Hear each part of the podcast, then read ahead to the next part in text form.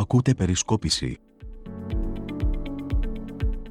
Ε, Το αποφάσισα γιατί είχα τον άντρα μου 12 χρόνια και ήθελα να τον πάω στα Γιάννενα, να τον πάω στο Ρίο. Δεν βρισκόταν αυτοκίνητο, άλλο ήταν χαλασμένο από τα νοσοκομιακά, άλλο και αναβληθόταν τα, τα ραντεβού. Εγώ είχα τον νεφρό μου και μου είχε κλείσει ραντεβού σύσσες από εδώ από το νοσοκομείο. Και δεν υπήρχε αυτοκίνητο να έρθει. Πάγαινα να πάρουν αρρώστους από εκεί πέρα του τόπου. Τέσσερα ραντεβού μου όκλεισε και αναβλύζονταν τα τρία και του τέταρτου ήρθε Ερχόταν εμπάρ και χάλασα πάντα τη γέφυρα. Πήρα ταξί εγώ και πήγα γιατί θα το έκανα το ραντεβού. Και πήγα και μετά ας πούμε του είχα από τότε με τον άντρα μου. δικηγόρο, ο οποίος δουλεύει σε δικηγορικό γραφείο και παίρνει 9 εκατοστάρικα. Και έχω φίλο Ντελιβερά, ο οποίος βγάζει 1400. Επομένως, Αυτό λοιπόν, ο φίλος σας ο δικηγόρος γιατί δεν πάει να δουλέψει την Τελιβέρα. Λέτε είναι αυτό. λέτε. Θα φτάσουμε Συγγνώμη εκεί. λίγο. Ε, να το, Μα δεν είναι να το και πω λύση. λίγο διαφορετικά. Κοιτάξτε λίγο. λίγο να το, να- εδώ μπαίνει ένα γενικότερο πρόβλημα. Προφανώς ο άνθρωπος, ο δικηγόρος, συνεκτιμά και το, τις σπουδές του, το βιωτικό επίπεδο το οποίο έχει εκεί, τις συνθήκες εργασίας και το καθεξής. Ε, αν τον τελιβεράδικο πήγαινε στα τρία χιλιάρικα θα πήγαινε, εγώ αρχίζω να αμφιβάλλω εκεί πέρα. Μπορεί και να ήταν. Αλλά δεν είναι έτσι μόνο η, Λέτε λοιπόν Αυτή- ότι πρέπει να κατεβάσουμε λιγάκι τον πύχη σε σχέση Όχι, με το ούτε τι να, να, αφήσουμε, προσδοκούμε; να αφήσουμε την αγορά εργασίας να δουλέψει ελεύθερα. Η αγορά εργασίας είναι εκείνη η οποία προσδιορίζει το μισθό. Ο μισθός είναι ζήτημα προσφοράς και ζήτησης. Αν αυτό εδώ το πράγμα το οποίο μου λέτε τώρα πάει να πει ότι κατά πάσα πιθανότητα έχουμε πολλούς δικηγόρους και σχετικά λίγους ντελιβεράδε. Πιθανότατα. Φίλες και φίλοι, γεια σας. Καλώς ήρθατε στο έκτο επεισόδιο της πέμπτης σεζόν των podcast της Περισκόπησης. Είμαι ο Σίμος Στάμογλου και σήμερα ξεκινήσαμε κάπως διαφορετικά, με λίγο ανάποδη σειρά, γιατί ήθελα να δείξω τις δύο Ελλάδες. Τη στιγμή αυτή που ακούτε, αυτές υπάρχουν. Είναι η Ελλάδα της προσφοράς, η Ελλάδα της ανιδιοτέλειας, η Ελλάδα η οποία την έχει πατήσει και δεν θέλει να την πατήσουν άλλοι και από την άλλη μεριά είναι η Ελλάδα της αλαζονίας. Η Ελλάδα που τα αφήνει όλα να τα βρει η ελεύθερη αγορά όπως πρέπει ή όπως νομίζουν ότι πρέπει. Καλώς ήρθατε, μας ακούτε μία φορά την εβδομάδα, μας ακούτε μέσα από την περισκόπηση και μέσα από έξι διαφορετικές πλατφόρμες διανομής ήχου. Στο σημερινό επεισόδιο θα μιλήσουμε για τα τοπικά και για κάποια πράγματα που ακούστηκαν στο Δημοτικό Συμβούλιο. Θα μιλήσουμε και για τα λίγο γενικότερα και θα ακούσουμε και κάτι και ένα κομματάκι από τα εξωτερικά. Από όλα έχει ο Μπαξές σήμερα. Καλή ακρόαση σε όλους, ξεκινάμε τώρα. Πριν όμως περάσουμε στα επόμενα τα οποία θα σχολιάσουμε, έχω μια απορία, θα σκάσω αν δεν την πω. Η απορία σχετίζεται με τα δύο ηχητικά τα οποία ακούσαμε. Η κυρία η οποία έκανε τη δωρεά του ασθενοφόρου στο νοσοκομείο του Μεσολογγίου άραγε θα προσκληθεί στη γιορτή της Δημοκρατίας, εσείς τι λέτε. Στις 24 Ιουλίου του 24. Θα προσκληθεί ή πάλι θα ξαναδούμε κυφίνες. Δεν ξέρω. Θα δείξει. Και επειδή μπήκαμε ανάποδα σε αυτό το επεισόδιο, θα συνεχίσουμε ανάποδα. Συνήθως τα τοπικά τα λέμε προς το τέλος. Τις προηγούμενες ημέρες άρχισαν να επιδίδονται, θεωρητικά τελείωσε η επίδοση, ε, χαρτιά από το δικαστήριο σε συμπολίτες μας που ήταν υποψήφοι στις δημοτικές εκλογές της 8ης Οκτωβρίου. Υποψήφοι με τους συνδυασμούς οι οποίοι έκαναν σωστά όλη τη διαδικασία και ήταν στις εκλογές. Δηλαδή υποψήφοι από τα δύο ψηφοδέλτια που είχαμε μπροστά μας στις εκλογές. Ε, λίγο αναστάτωση προκλήθηκε μεταξύ των υποψηφίων επειδή είναι μια διαδικασία πρωτόγνωρη, πάντως είναι μέσα στα... α, είναι διαδικαστικό το θέμα αυτό την άποψή μου για το πώς θα πάει αυτή η ιστορία και για τους λόγους για τους οποίους γίνεται όλη αυτή η ιστορία σας τα έχω πει, μην τα ξαναλέω και πάλι, να μην γίνομαι κουραστικός. Αυτό το οποίο όμως προκαλεί ιδιαίτερη εντύπωση είναι το γεγονός ότι κάποιοι άνθρωποι οι οποίοι ήταν κοντά στο ψηφοδέλτιο της κυρίας Κουρκουτά η οποία κάνει την ένσταση αυτοί οι άνθρωποι έχουν απομακρυνθεί έχουν φύγει από το όλο σκηνικό με επιλογή δική τους και δεν μιλάω για ανθρώπους οι οποίοι είναι συμπολίτες μας που ασχολούνται πρώτη φορά ή πρώτη μέρα με τα κοινά. Μιλάω για ανθρώπους οι οποίοι έχουν πολύ πολύ μεγάλη εμπειρία. Ας ακούσουμε λίγο έναν από αυτούς τους ανθρώπους. Τι είπε την εβδομάδα που πέρασε στο Δημοτικό Συμβούλιο της Αλεξάνδρειας. Να ευχηθώ και εγώ καλή και παραγωγική αυτοδιοικητική θητεία στη νέα σύνθεση της Δημοτικής Αρχής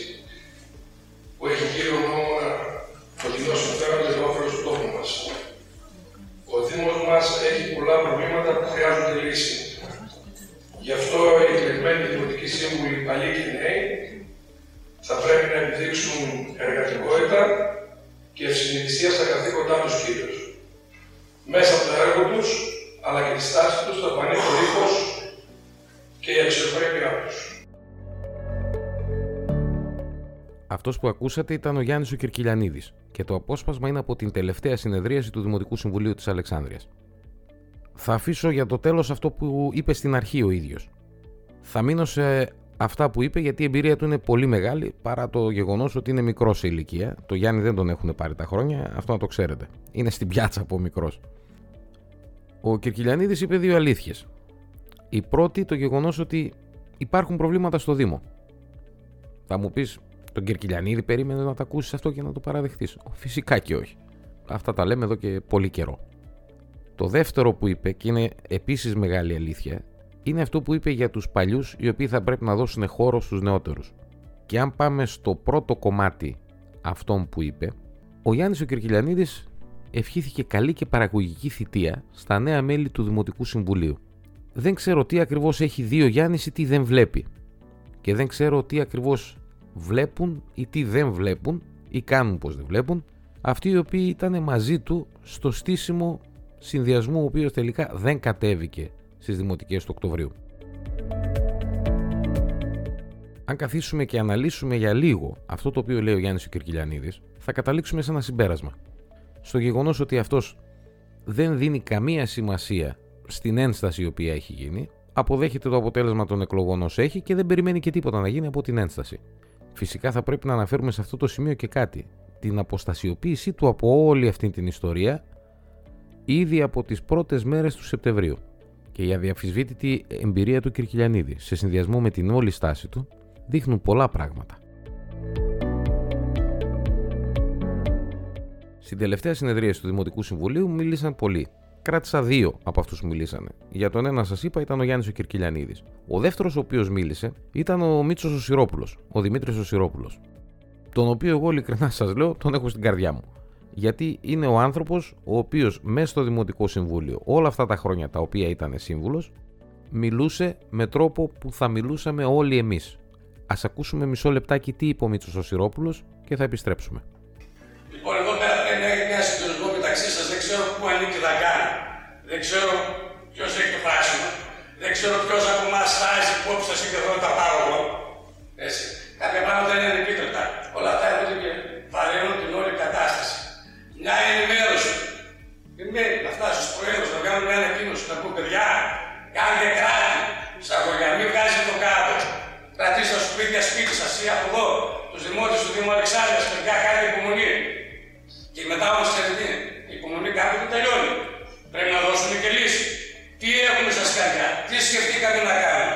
Να το γνωστοποιήσουμε.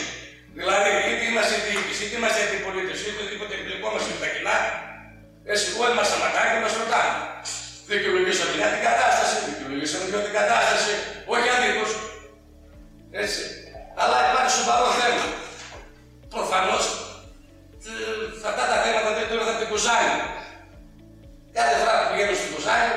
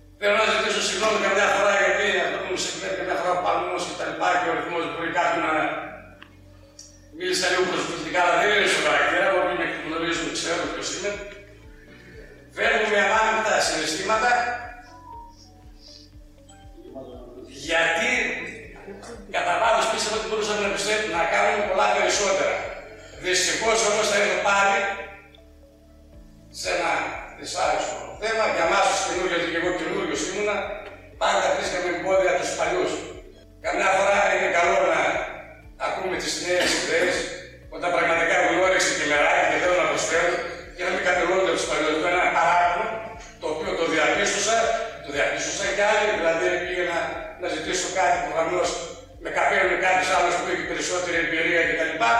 Θέλω να διαβεβαιώσω όλους όλους αυτούς που με εμπιστεύτηκαν όλα αυτά τα χρόνια ότι φεύγω μαρκόμενος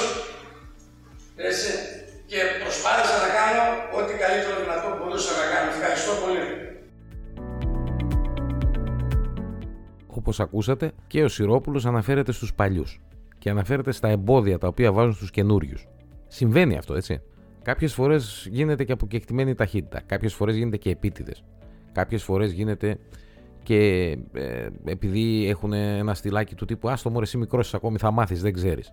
Και ο Σιρόπουλος με τη σειρά του το επισημαίνει αυτό. Και ίσως καλό θα είναι όταν θα ξεκινήσει η νέα περίοδος από το Γενάρη και μετά, οι πιο παλιοί στο Δημοτικό Συμβούλιο να ακούσουν και αυτό που είπε ο Σιρόπουλος και το ίδιο πράγμα ακριβώς που είπε με το δικό του τρόπο ο Γιάννης ο Κυρκυλιανίδης. Πάντως μεταξύ μας αυτές θα είναι δύο απουσίες από το Συμβούλιο οι οποίες ε, είναι σημαντικές. Γιατί ο καθένας με τις γνώσεις και με τον τρόπο του έβαζε το δικό του λιθαράκι στο να γίνει ό,τι έγινε στο Δήμο Αλεξάνδρειας. Βοηθούσε, βοηθούσε. Καμιά φορά πήγαινε πίσω τα πράγματα, τα μπέρδευε, τα έκανε, τα έρανε. Ε, ο Σιρόπουλος το είπε. Πολλές φορές λέει λόγω του χαρακτήρα μου μπορεί να παρεξηγήθηκα κιόλας. Η δική μου άποψη είναι ότι αυτοί οι δύο άνθρωποι θα λείψουν πραγματικά από το Δημοτικό Συμβούλιο. Δυστυχώς δεν τους είδαμε στις εκλογές. Δυστυχώς δεν δόθηκε ευκαιρία στους ψηφοφόρους να τους επιλέξουν. Εγώ να τους ευχηθώ καλή συνέχεια από αυτό το βήμα και να ξέρετε ότι θα προσπαθήσουμε να τους έχουμε και τους δύο σε κάποια φάση, σε κάποιο από τα επόμενα επεισόδια.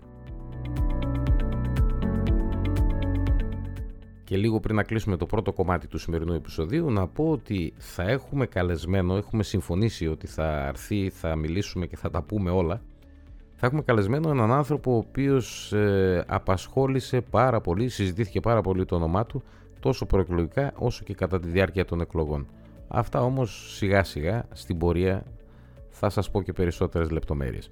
Πάντως έχει συμφωνήσει και δέχτηκε να έρθει να τα πούμε.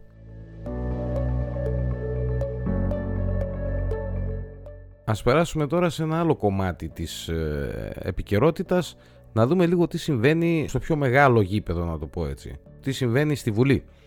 Γιατί αυτή την εβδομάδα, την εβδομάδα που πέρασε, εκτός ΣΥΡΙΖΑ έθεσαν εαυτόν ακόμη 9 βουλευτές του κόμματος και όχι μόνο αυτοί και αρκετοί πρώην βουλευτές, μέλη κυβερνήσεων του ΣΥΡΙΖΑ ή του κρατικού μηχανισμού που είχαν βολευτεί ε, την περίοδο που ο ΣΥΡΙΖΑ ε, είχε τη διακυβέρνηση της χώρας παρέα με τους ανεξάρτητους Έλληνες του Καμένου έβγαλαν ένα κείμενο, πρόκειται για ένα κείμενο μεγαλούτσικο, αλλά ασαφές, το οποίο υπογράφουν 57 άτομα.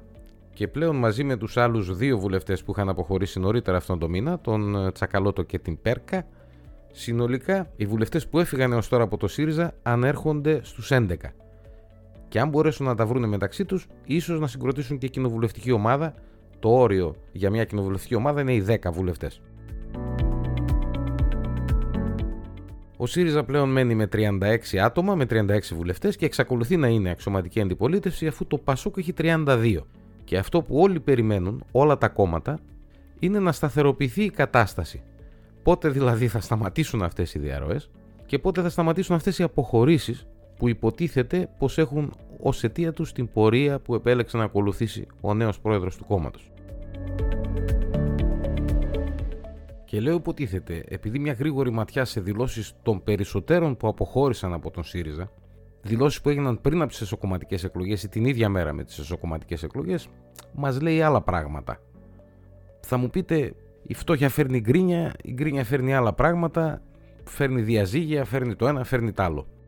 Πάντως τότε, λίγο πριν την έκδοση των αποτελεσμάτων, λίγο πριν από τις εκλογές τις εσωκομματικές για τον αντικαταστάτη του Τσίπρα, τότε όλοι μιλούσαν για εσωκομματική συνοχή.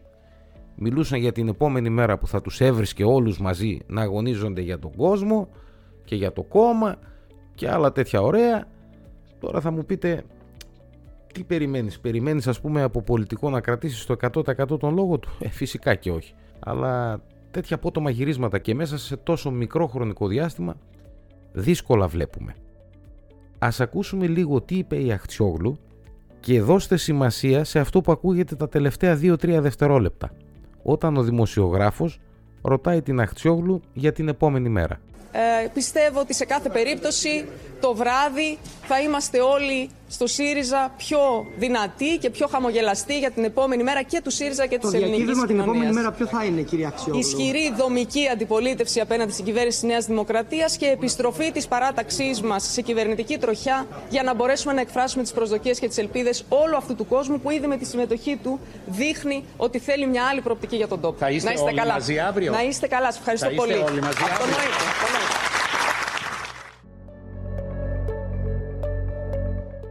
Και για να κλείσω και αυτό το κομματάκι το οποίο αφορά τον ΣΥΡΙΖΑ, να πω ότι περιμένουμε και τις εξελίξεις και σε τοπικό επίπεδο.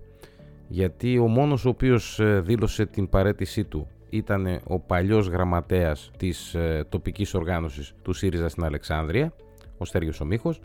Από εκεί και πέρα περιμένουμε να δούμε τι γίνεται και με άλλα προβεβλημένα στελέχη του ΣΥΡΙΖΑ γνωστά στην τοπική κοινωνία, όπως ας πούμε τον Χρήστο τον Αντωνίου που διατέλεσε και βουλευτής, ή την υποψήφια βουλευτή από το πλατή, την ε, Φανή Τιγιωτάκη, η οποία χωρίς να κάνει κάποια συγκεκριμένη δήλωση με τις κινήσεις της και μόνο δείχνει ότι είναι του κλίματος Κασελάκη.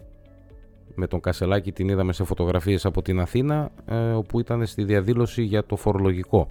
Ενώ αν το διευρύνουμε και λίγο περισσότερο, περιμένουμε να δούμε τι θα γίνει και με την ομαρχιακή του ΣΥΡΙΖΑ, ποιοι μένουν, ποιοι φεύγουν. Και επειδή το πήγαμε λίγο από το τοπικό στο εθνικό, να πάμε λίγο και στο διεθνές. Ο Ερντογάν έκανε δηλώσεις. Να πούμε ότι ο Ερντογάν ετοιμάζεται να έλθει στην Αθήνα παρέα με καμιά 350 νοματέους Τούρκους, υπουργούς, επιχειρηματίες, δεν ξέρω εγώ τι, ποιοι θα είναι αυτοί που θα έρθουν. Και αυτό το οποίο είναι σημαντικό να μάθουμε πριν να έρθει ο Ερντογάν στην Αθήνα είναι ένα. Τι θα συζητήσει με το Μητσοτάκι. Από ποια βάση θα ξεκινήσουν γιατί οι Τούρκοι εδώ και πολλά χρόνια και ειδικά τα τελευταία χρόνια επί Ερντογάν προσπαθούν να πείσουν τη διεθνή κοινότητα και εμάς μαζί ότι έχουν κάποιο διμερές θέμα μαζί μας. Κάποιο διμερές πρόβλημα που σχετίζεται με το Αιγαίο. Σύστημα το έχουν κάνει αυτό. Δεν ξέρουμε πώς θα ξεκινήσει και από ποια βάση θα ξεκινήσει η κουβέντα μεταξύ Μητσοτάκη, Ερντογάν και όλων των υπολείπων γιατί αυτά δεν λύνονται αποκλειστικά και μόνο με τις συνομιλίες μεταξύ δύο προέδρων ή δύο πρωθυπουργών αλλά λύνονται και με επιτροπές και με υφυπουργούς και με υπουργούς. Θα πρέπει να δούμε λοιπόν τι θα μας πούν οι Τούρκοι. Ξέρουμε τι θα μας πούνε, έτσι. Το μισό Αιγαίο θέλουν. Συνεκμετάλλευση θέλουν.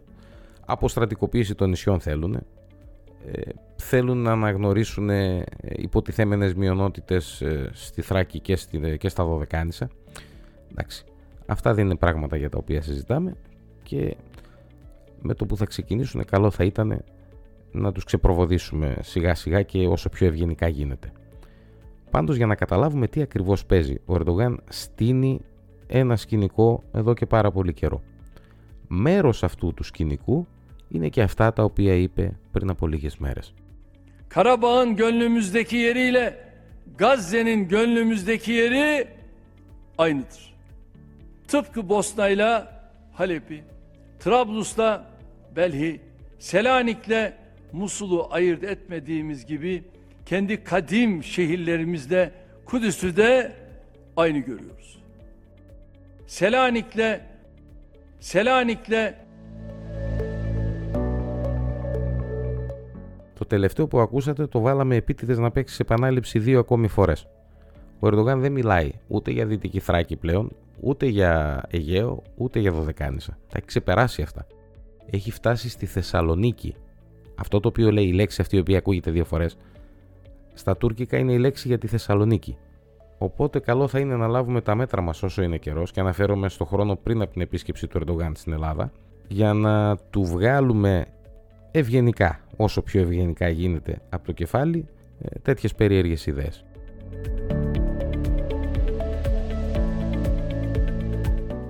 Αυτά και για το σημερινό επεισόδιο. Να σας ευχαριστήσω που για μία ακόμη φορά ήμασταν μαζί. Θα τα πούμε την επόμενη εβδομάδα. Καλή συνέχεια σε όλους, υγεία πρώτα πρώτα και όλα τα άλλα λύνονται. Γεια σας.